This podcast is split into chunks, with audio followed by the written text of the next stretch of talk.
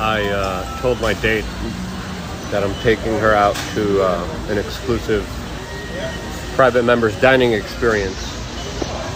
I don't think she expected this.